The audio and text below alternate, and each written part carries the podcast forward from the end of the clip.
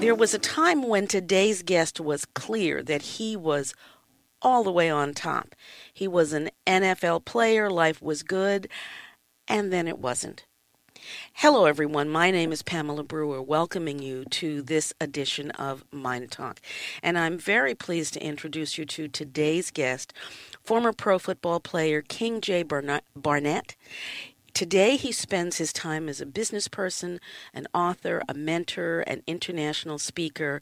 You have gone very far from the Green Bay Packers. Jay, welcome to MyNDTALK.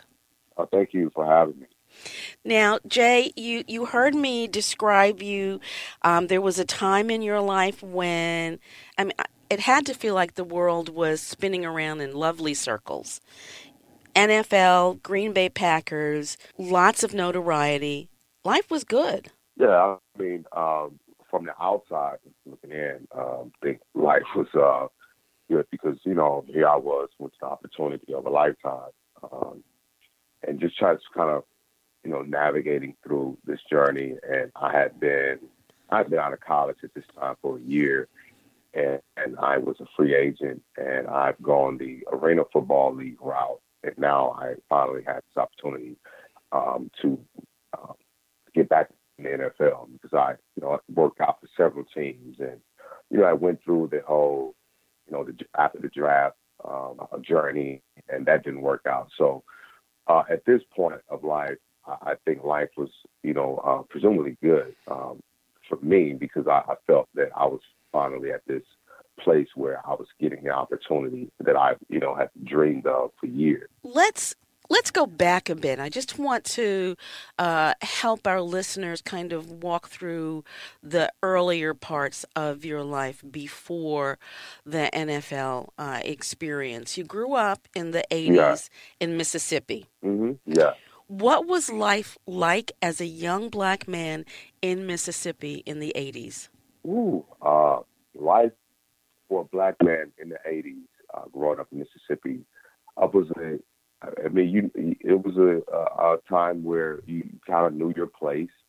Um, looking back, I feel like, you know, so many times that uh, our position as a black boy, you know, was kind of already created because you, you know, you knew where you could go and where you couldn't go. You know, as you know, racism was very uh, prevalent in those times. Um, I can remember going into a store where, you know, uh, uh, the, the cashier or the attendant would say, you know, go ahead and grab whatever you're going to give, boy, and get out of here. So and that, that and that was norm.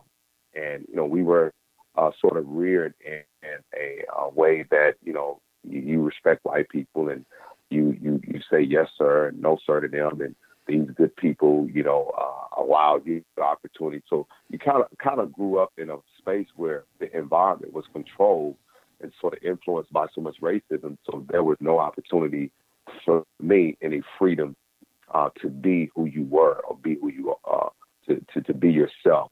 And I, that's what I can remember um, growing up, growing up in the '80s. And as a kid, I saw that. I saw people being controlled by fear uh, being controlled by racism, and and that was something that I was able to detect at an early age that I just kind of I just couldn't get with. Did your did your family talk to you about the fact that you were black and male and living in America and what that meant? Oh yeah, absolutely. So my, my grandparents were sharecroppers, and so and my grandfather were connected to many of the white uh, sharecroppers in Mississippi, and so my grandfather was an entrepreneur and he was well known. So he was a businessman. He was he was known as growing, you know, the the best fruits, uh, the best wheat field. I mean, he you know he had many workers, and so uh, the the dynamic that uh, he presented and that my grandmother uh, presented to us, who I, whom I spent a lot of time with uh, growing up, and, and they lived on a farm, and you know they had chickens, and you know they had hogs and all those different things. So uh, the the perspective that they gave us is that you know it was a privilege for us to be able to live this life that we had that was at times um, kind of seen as if it was afforded to us by the white. Okay. And um, and it was almost as if the whites have allowed us this opportunity to eat like this and to live like this and to be able to do all these different things. And if it wasn't for the white man, we couldn't do this. If it wasn't for the so uh, you know the, the perspective is what they sh- shown me um, that that I captured uh, from the experience was that as a black boy, you know, if you didn't have the white man on your side, you didn't have a chance. And that's how I you know, kind of interpret it uh, now uh, from all of the uh, messages and just from just from the conversation that I would even hear you know, with them communicating with my uncles and you know with my other relatives is that you know the the white man has afforded us this privilege and we should be grateful. And if you were going to, if you, and if you were going to go against that, that was a great opportunity that you was going to experience, you know, some consequences or some lashback. So you had to be mindful of the people to whom you owed. It sounds like almost your very existence. Oh yeah, yeah. We had to be mindful of that. You know, you had to be mindful that you know, at, at, at Mr. Jim Ed, that's this this is crazy because I still remember uh, the the uh, uh, farmer name that my grandfather worked with, Mr. Jim Ed Bobo. And that was the name that when that name was spoken, I mean, there was such high, you know, respect and high reverence for this guy. And it's just, you know, so if you, you did not respect him or you disrespected him, I mean, it was, it, you know, you were, it, it was frowned upon. And, and so you had to be very conscious. And, you know, it goes back to, um, and I guess where I'm at now and understand how, you know, we were not slaves and we were not, um, you know, uh, restricted. Um, you know, there were some boundaries and some lines that was drawn in the town because you, you know, the town was segregated. You had a white side of town and a black side of town, but it's it's, it's almost like you look at a, a, a people that were not bound, but they were still bound mentally. Indeed. And and and, and that was the uh, the mental uh, atrocity uh, atrocity that I saw, you know, as a kid. I, you know, man, Mr. Jim Ed Bobo controls everything, and and that's literally how the atmosphere was set. Is that he controlled everything, and he controlled it without actually being in the same vicinity as we were. So a very powerful entity indeed. Right. At least right. that's yeah, what absolutely. that's what you were taught. Right. That's that's that's what we were taught. So living in that environment where your life you were taught was so much um, at the the pleasure of this particular person, how did you begin to think about football and develop uh, a, a, wish to become an NFL player? How did that occur? Well, uh, my, my father uh, so I grew up a PK. My father was a pastor. Uh, he's one of eight boys, and my father was very athletic, and he was known as the one that kind of set the uh, precedent uh, for you know playing football. And So my, my cousins had you know uh, had played ball, and they had went on to college, um, played in the uh, in the NFL, or currently as I was coming up and my uncle had did so as well. So uh, for me, I had kind of adopted this this this image that you know this is who I wanted to become because as a Barnett, that's what you did. You know, you were athletic, um, you worked, uh, your, your the name was was strong. Uh, the, the community knew Barnett, uh, the town knew Barnett. So, you know, you represented not only uh, just this dominant presence of a male, but also, you know, you were athletic and and you know you were able to showcase uh, your ability. And so for me, that's what I wanted to do. it. And and for my father at the time um, was was was he, he was my idol. He was everything. There was nothing that this man could not do in my eyes. And I felt that you know he was the strongest man in the world. And I, all I wanted to do was just be, you know, be just like him. And so I can remember times that, you know, I, I wanted to become a preacher and just play football, just like my dad and uh, and it wasn't until my parents divorced that football really became uh, something that I really connected with because it was a place uh, that I found uh, a lot of uh, acceptance, and also uh, I was able to find my place um, within society, outside of society. If you kind of understand that, sure. Um, it was it, it was just you know my safe haven because you know after my parents divorced, uh, my mother moved up to Texas, and so uh, for me it, it became you know this this big brother to me that I didn't have. You know, uh, able to have the camaraderie of teammates and, and other guys that you were able to share the same passion and able to share, you know, the same experience and, and, and same uh, struggles. And, and, that's why football became um, dear to me. Because as a kid before then, um, I liked playing football, but I didn't love it. And it wasn't until after uh, the divorce that I became to love it.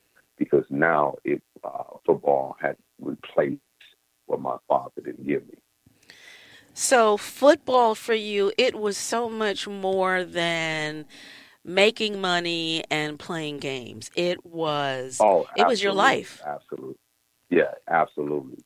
Absolutely. Football was um I for me, going to the NFL was never about money. It was never about status. I really could care less about those things.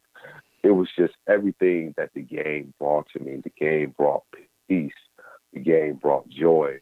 Um, the game brought uh, the strategic thinking uh, in, uh, in sort of, um, you know, maneuvering uh, through uh, life's challenges, and, and, I, and I enjoyed making adjustment, and I enjoyed the the preparation, the the, the, the weight room, uh, the watching the film. I enjoyed everything that football represented, but on the other side of it, I also enjoyed the violence of it. You know, being able to hit, uh, being able to uh, uh, release my frustration, my pain, my anger. So it was everything. And when the game was over, oh my gosh, it just left me uh, sort of almost just left me crippled because outside of that arena and outside of that space, I didn't really know anything else. And I didn't want to know anything else because, you know, football was, once again, it, it, it was like a father. I found, you know, other uh, father figures in my coaches, and my team had become my big brothers because I'm the only boy. And so, you know, I, I, I was uh, with girls as um, a sister. I mean, we're having sisters, and you know, my they they've already always kind of had their own relationship, and so I always kind of felt like a loner. And so when I would go to football, it was you know sort of like gave me that uh, opportunity to sort of uh, communicate and uh, kind of interact and engage with other, you know, young boys and and, kind of share, you know, some of the same experience that, you know, that we all thought about, but, you know, here we are, we're able to live out, you know, those things that we, that, that we sort of imagine. You know, as I listen to you describe all that it meant to you, I'm actually learning as well. Um, because what football is portrayed on the television, obviously, is a bunch of guys running around playing a game, making huge sums of money, and having big parties. And that's kind of what you see on television. And you don't right. at, at, least for me and i think for many people like me you don't think about the the familyhood the brotherhood the right. the the the teaching how to think strategically in a world where strategic thinking is so necessary in order to survive. Right right. Absolutely. Absolutely. And i and i think um, it, it sort of goes um, you know, unnoticed uh, that we we are very intelligent uh, people um, and, and, very intuitive as well. Because you know, even some of my studies that I've done in my master's program and studying how football players are able to make uh, decisions uh, about eight seconds more than the average human being, because many of our decisions have to be made in high stress uh, environments.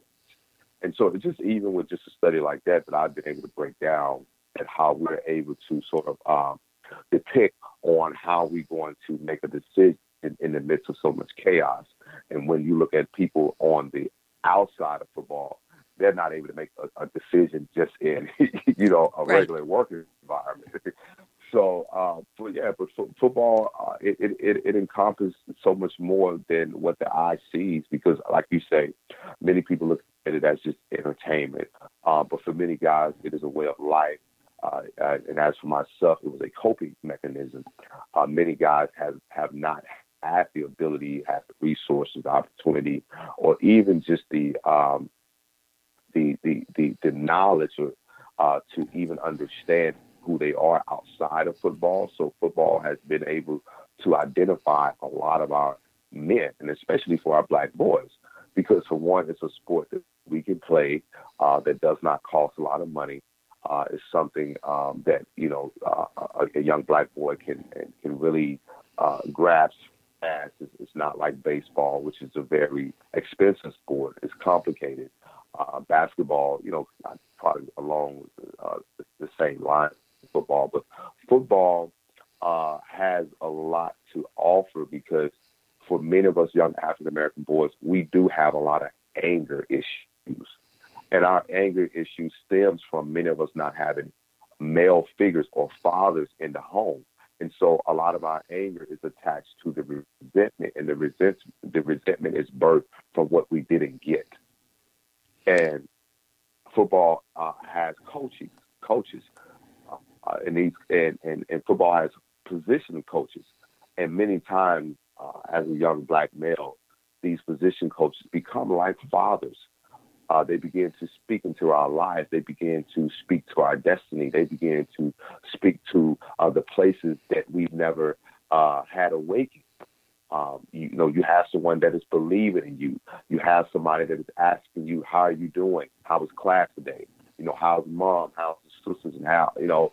So football is so much more than just uh, the entertainment side of it. And you know, you could talk to some guys, and they would tell you that this coach was like a father, man. This coach stepped in when nobody else believed in it. This coach believed in I can go on and on, but and to this day, that's why my respect for the game and my admiration for um, a lot of these uh, African American men that had the opportunity that I had, and or they weren't able to you know, maximize the opportunity, or it just didn't work out. That's why I have a heart for athletes, especially in that arena, because many of us have to move on without having actually identified with who we are outside of that arena. I see. The idea that the coach, uh, particularly the position coach, is so. Um, so valuable and so important to a young boy, a young man's emotional growth and well being, his strategic thinking growth and well being. Again, I think you, you bring a very important and, and human awareness to the importance of football that, again, uh, I would suspect that many of our listeners who are not engaged in sports would not have otherwise thought of. So thank you for that. There, there was a time, Jay, when despite all the happiness uh, that football brought to you, despite the learning and the awareness and just sort of the general enhancement of who you were as a human being, that changed and football was not a part of your life in the same way, and your whole world uh, kind of took a tailspin. We're going to take a break, but when we come back, I would like to pick up with that.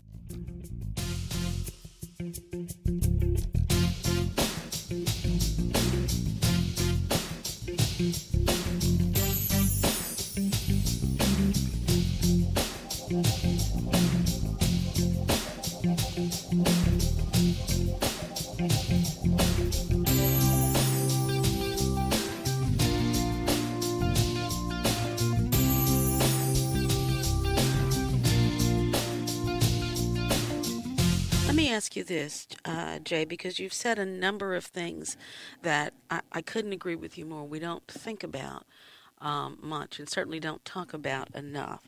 You talked about being depressed as a child, and very often adults don't think that children are depressed. Um, I think we have more awareness now than then uh, but not enough. And you talked about cutting yourself. And typically, when there is conversation about children, about people cutting themselves, uh, it's that girls cut.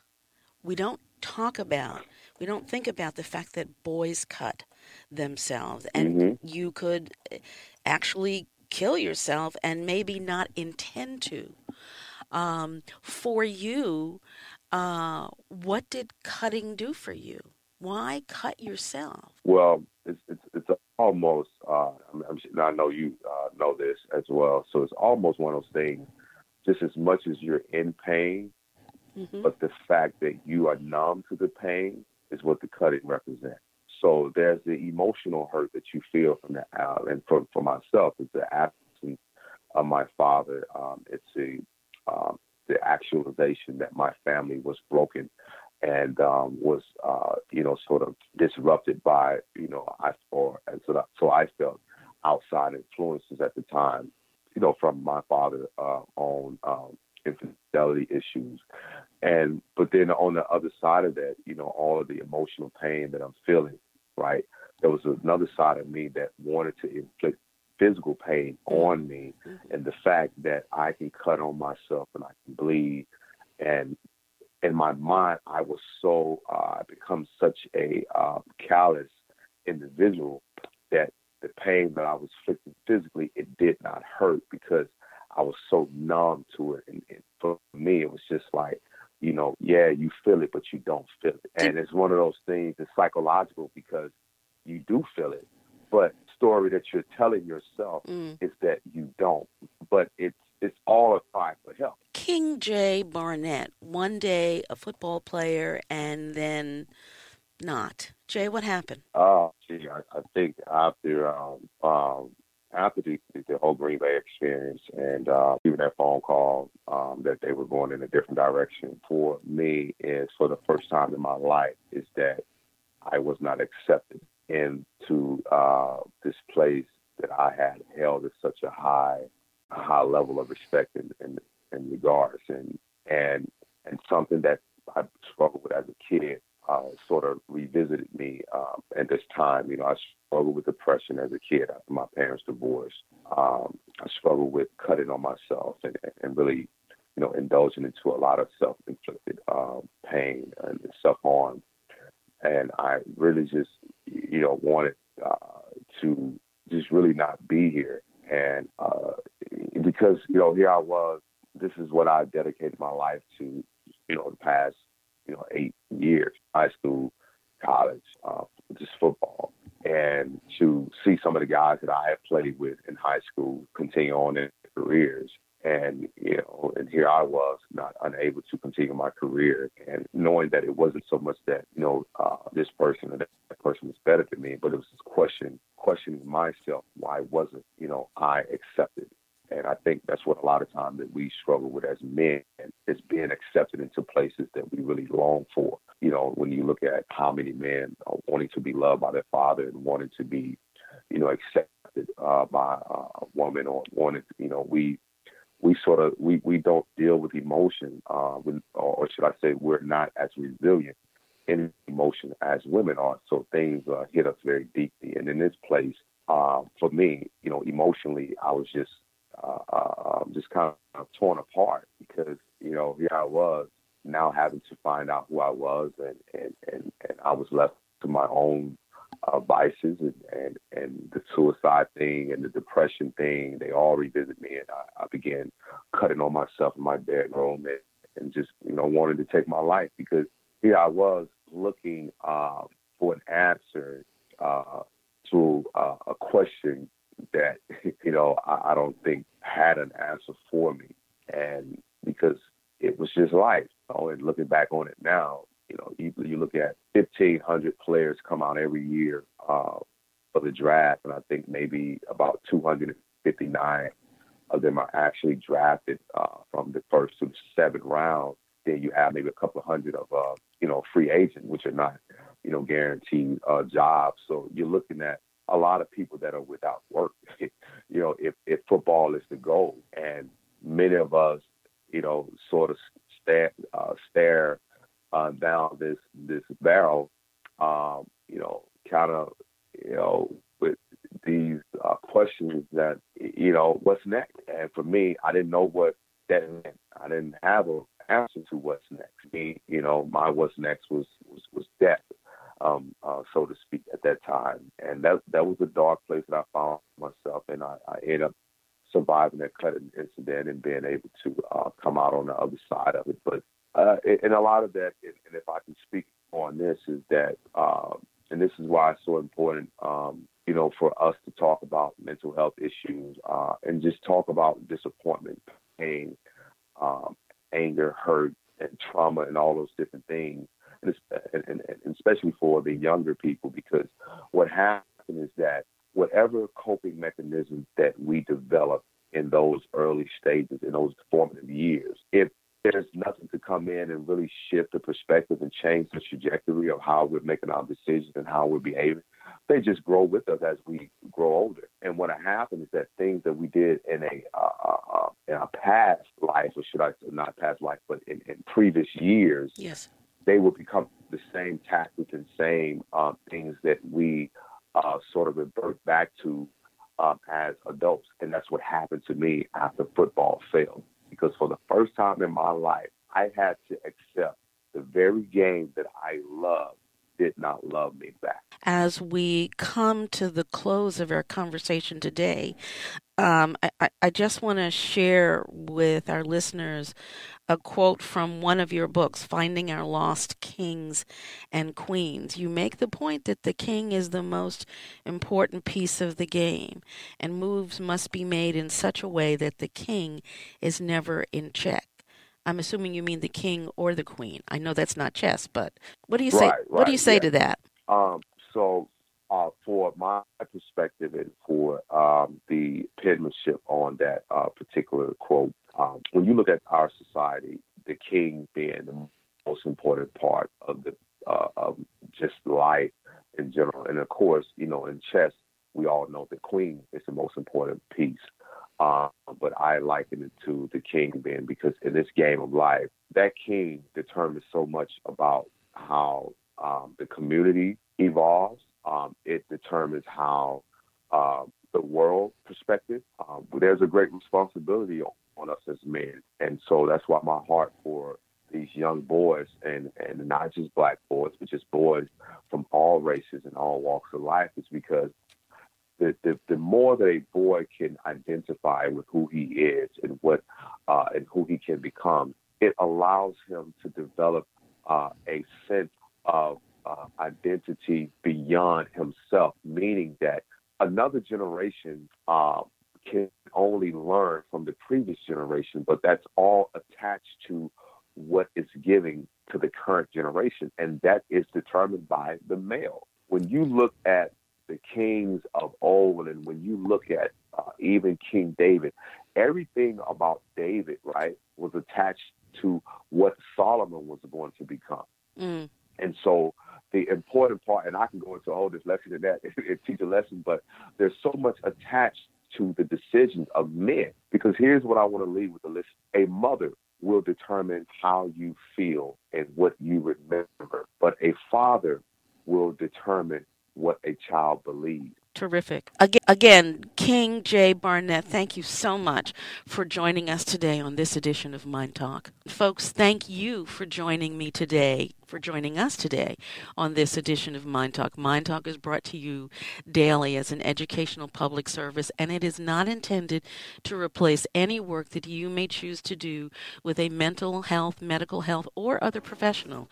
You can listen on demand by going to myndtalk.org. That's M Y N D T A L K dot O R G. You can download the MyNDTALK app from your iTunes or Google Play Store. MyNDTALK is produced by Jim Brown in 26 by 2 Communications. I'd love to know where in the world you are as you're listening today, so do send an email to me at Pamela, P A M E L A, at myndtalk.org. You can also send your questions or comments to me at Pamela at myndtalk.org. And remember always, if it's unacceptable, then it's unacceptable.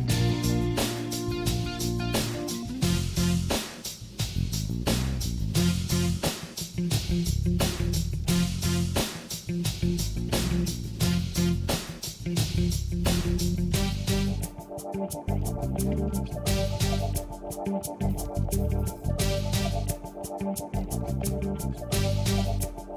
you.